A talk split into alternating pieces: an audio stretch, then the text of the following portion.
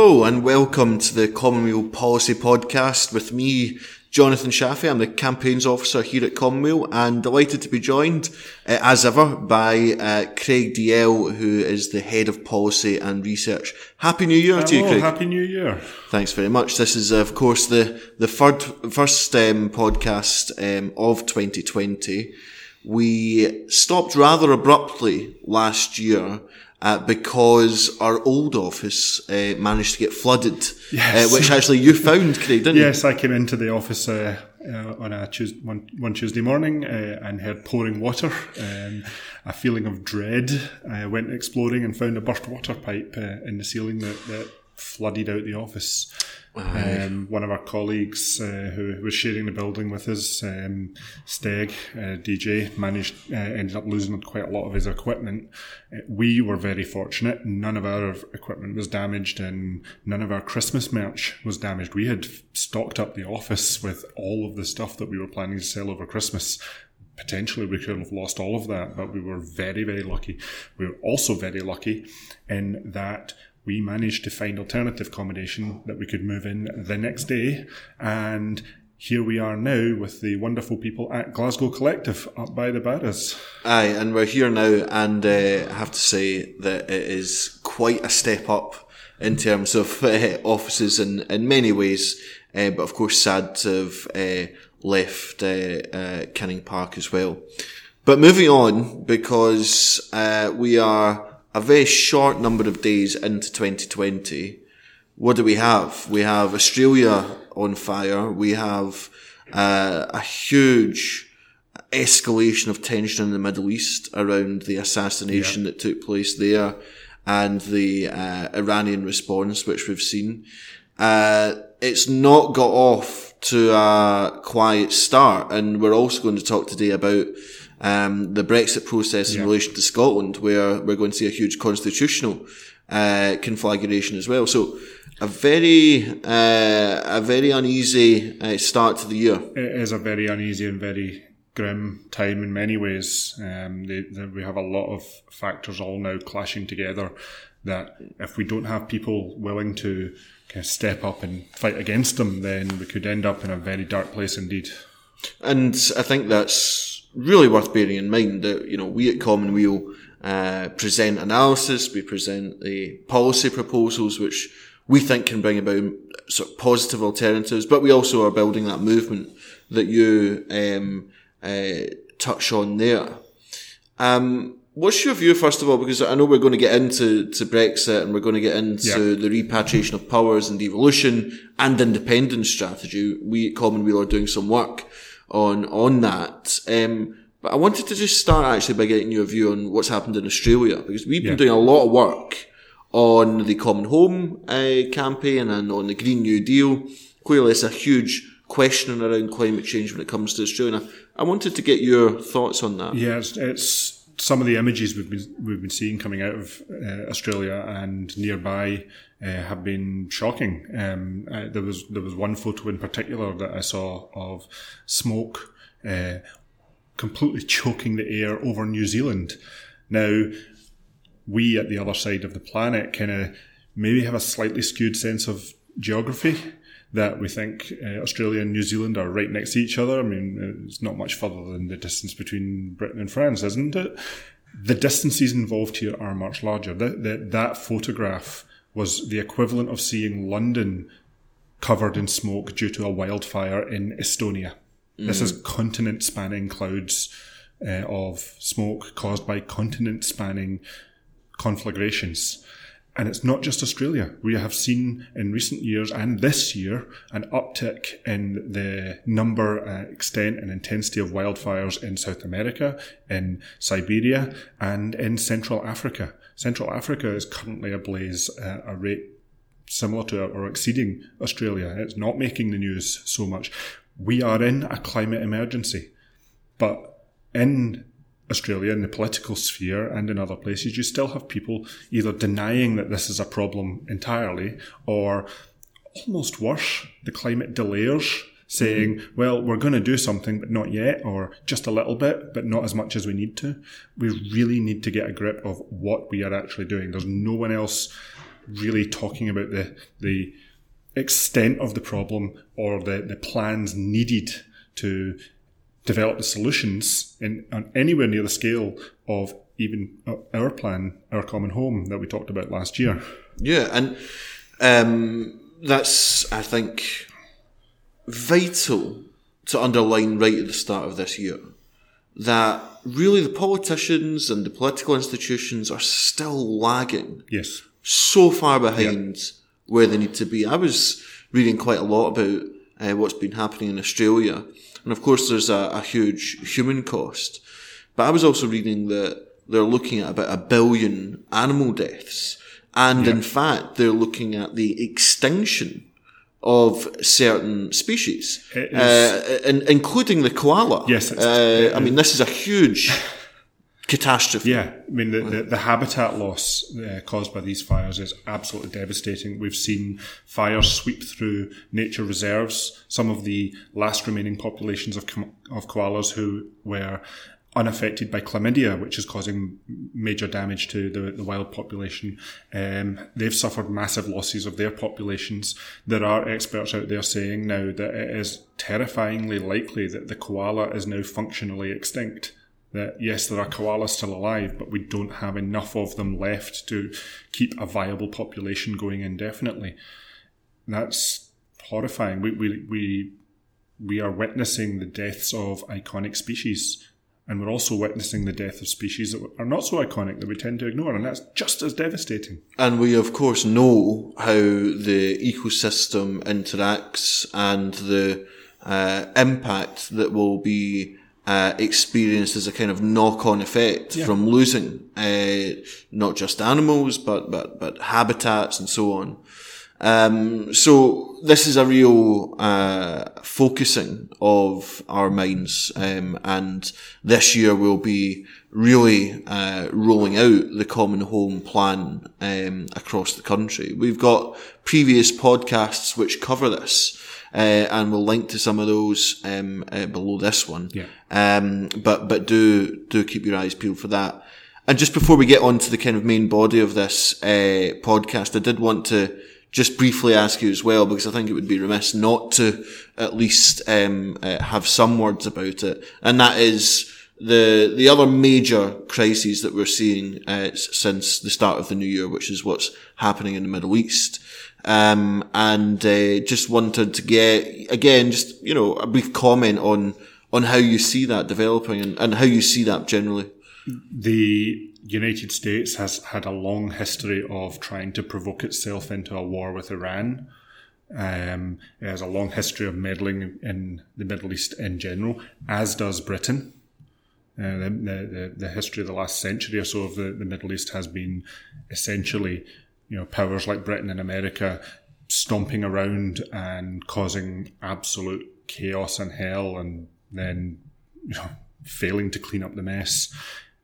You have Donald Trump, uh, a man who has no filters, no sense of perspective, no sense of anything but the most extreme options, uh, ordering the assassination of keystone figures in the Iranian government, and then threatening to commit war crimes, threatening not just disproportionate responses to attacks, but also directly threatening to attack cultural sites in Iran.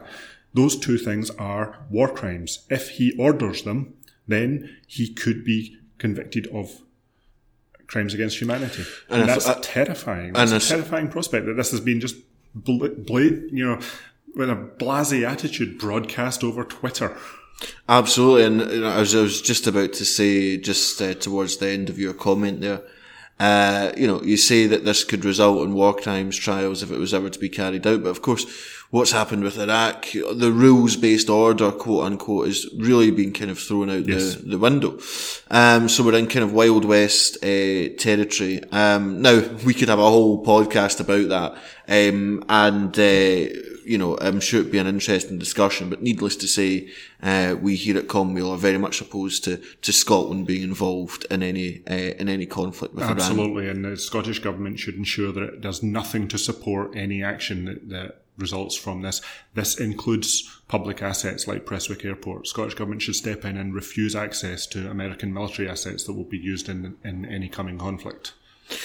Now, let's move on uh, because we want to discuss uh, the Brexit process, um, the never-ending and ongoing Brexit process. Because it's true that Boris Johnson has won his uh, thumping majority, yes. but of course the Brexit process remains very complicated yep. and, and all kinds of uh, obstacles along the way. Um, but let's focus um, in this discussion on the Brexit process, the repatriation of powers as a result of Brexit, yep. and the relationship between that and devolution and the Scottish Parliament, because there are some huge issues opening up here. Yeah, so the Brexit is such a, a broad topic uh, in, in uh, legal terms that um, there are so many areas of law affected by it that if Westminster wants to pass its withdrawal agreement bill, then it must pass legislation that impinges on uh, the devolved governments, on devolved powers.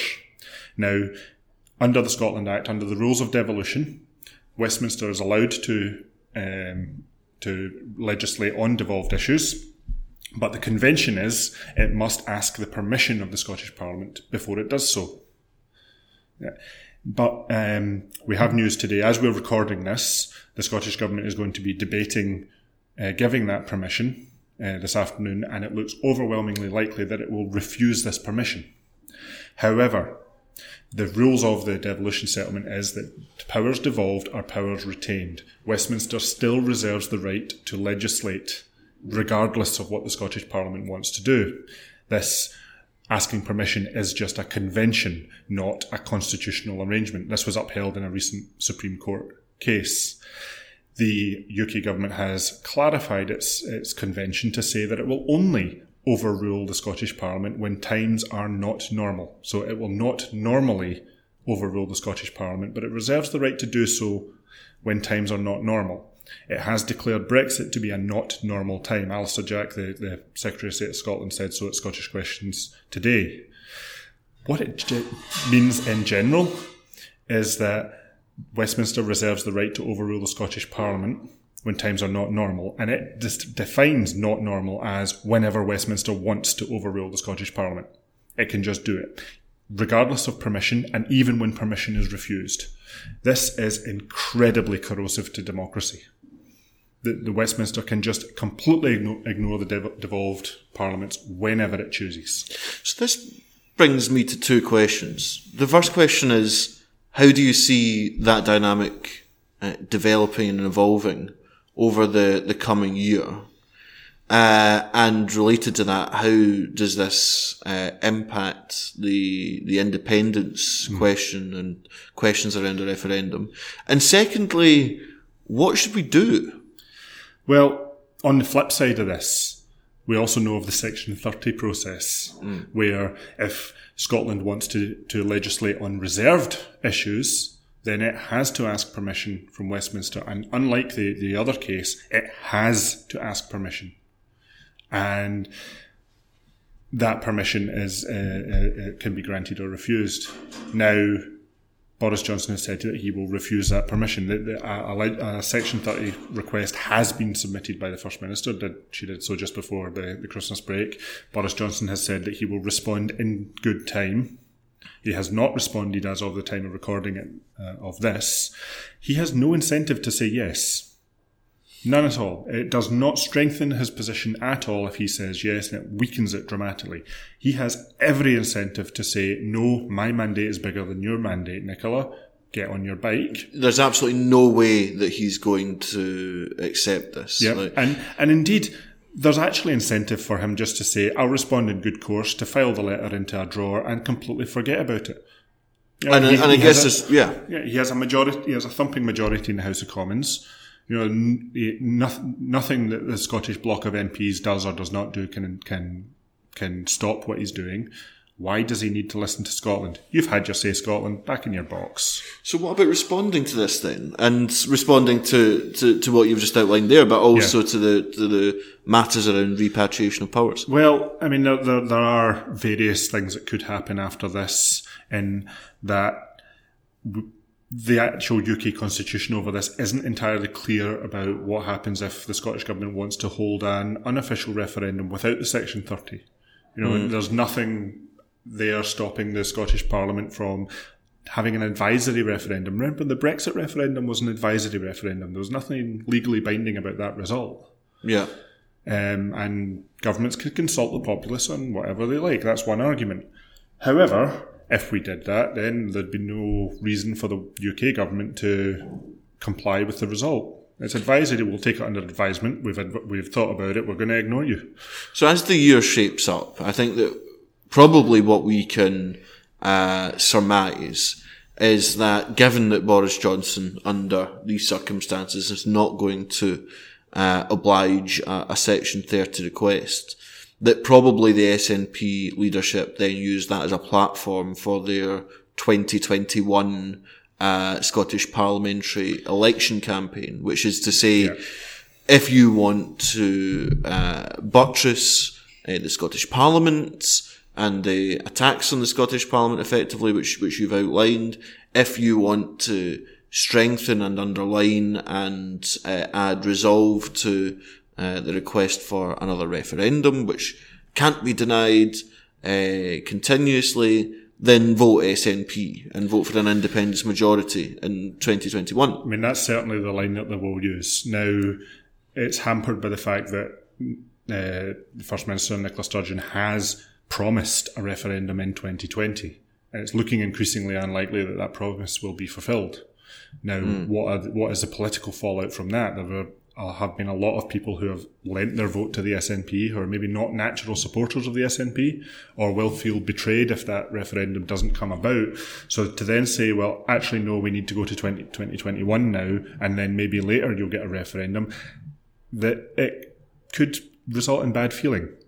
More broadly, a more fundamental way to look at this, though, is this isn't going to be resolved as a matter of constitutional politics. There isn't going to be a magic court case that says, well, the, the Act of Union is invalid and, you know, a stroke yeah, of the pen, yeah. Scotland becomes independent or something like that. This is about politics and soft power.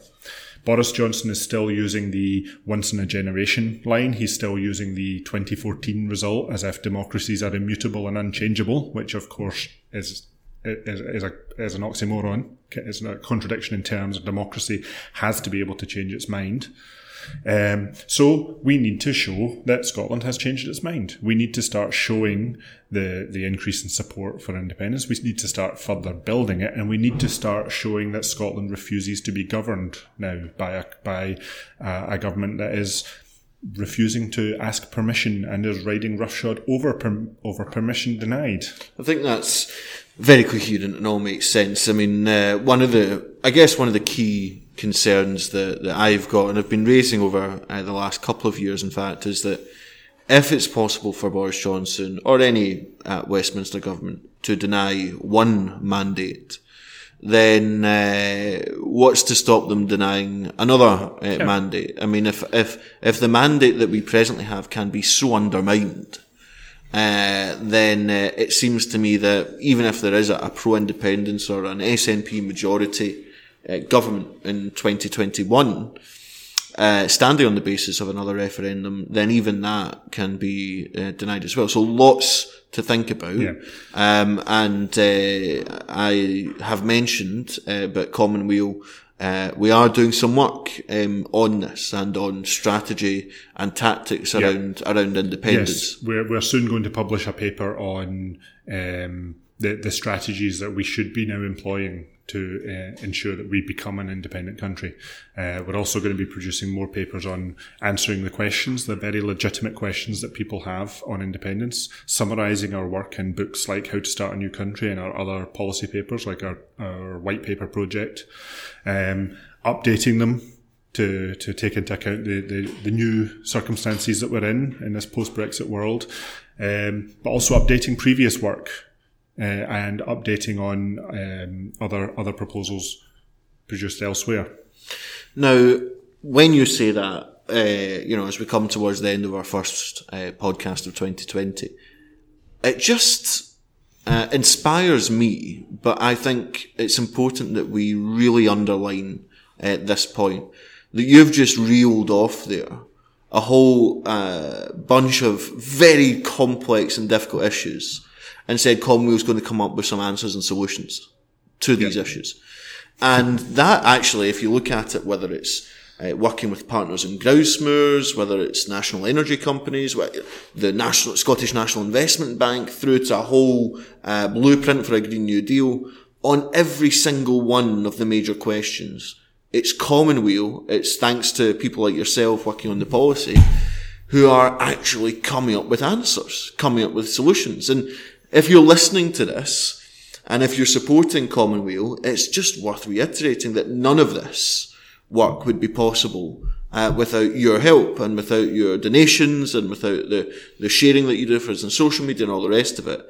Um, and I just wanted to, uh, you know, as I said before we conclude this podcast, just kind of get your uh, your summation uh, of that because we've got a huge year ahead at Commonweal. And oh. how are you feeling about the about the challenges to come? I, I don't mind saying I was almost burnt out by the end of last year with uh, the, the Common Home project and, and everything else on top of it. But I've had a good break. I'm, I'm rested and relaxed, but I'm, I'm raring to go. I, I, I, want to get into all this stuff. I, I've really seen the result of what Commonweal has been able to do for Scotland to help improve the country that we're in. And I see so much more needing to be done. I, I want to get my teeth into it. Yeah. So, um, yeah, I'm sure there are others out there listening to this. Uh, I've even had contact today from uh, people who were inspired to start projects based on just listening to this podcast. Well, which so, just show, which just shows you, and um, uh, uh, for my part, uh, Craig uh, specialises in bringing together the, the policy, and it's my job to ensure that the policies that we produce reach as many people as possible. And yeah. we've got a, a big plan to roll out the the common home uh, project right across the country with some quite interesting uh, innovations that we're going to develop, but also uh, public meetings, events, and so on. So, so do keep an eye out for that. And uh, as I say, um, all of that work, the policy development, the movement building, um, all of the, the, the elements of Commonweal, including this podcast, are only possible thanks to those who give donations. So if you don't as yet, but you're listening to us, um, just now, um, and you're thinking about the, the huge challenges that face Scotland and the world uh, in the coming year, then please do consider uh, leaving us a donation. We'll we'll put a link for that um, below the podcast. We're not funded by any big money backers. It's all by grassroots donations. Um, so we thank you for that. And on that note, we'll bring this uh, podcast uh, to a close. Uh, we'll look very much forward to the next one, which will happen next week. Yep. Uh, these will be weekly podcasts uh, once again. Uh, Craig, it's been a pleasure as always to talk to you. I know you're uh, extremely busy already at the start of the, the, the, new year, and I'm sure our listeners send you uh, all the best I'm, as well. I'm loving every minute of it. And on that very positive note, we'll say goodbye, and we'll see you next week.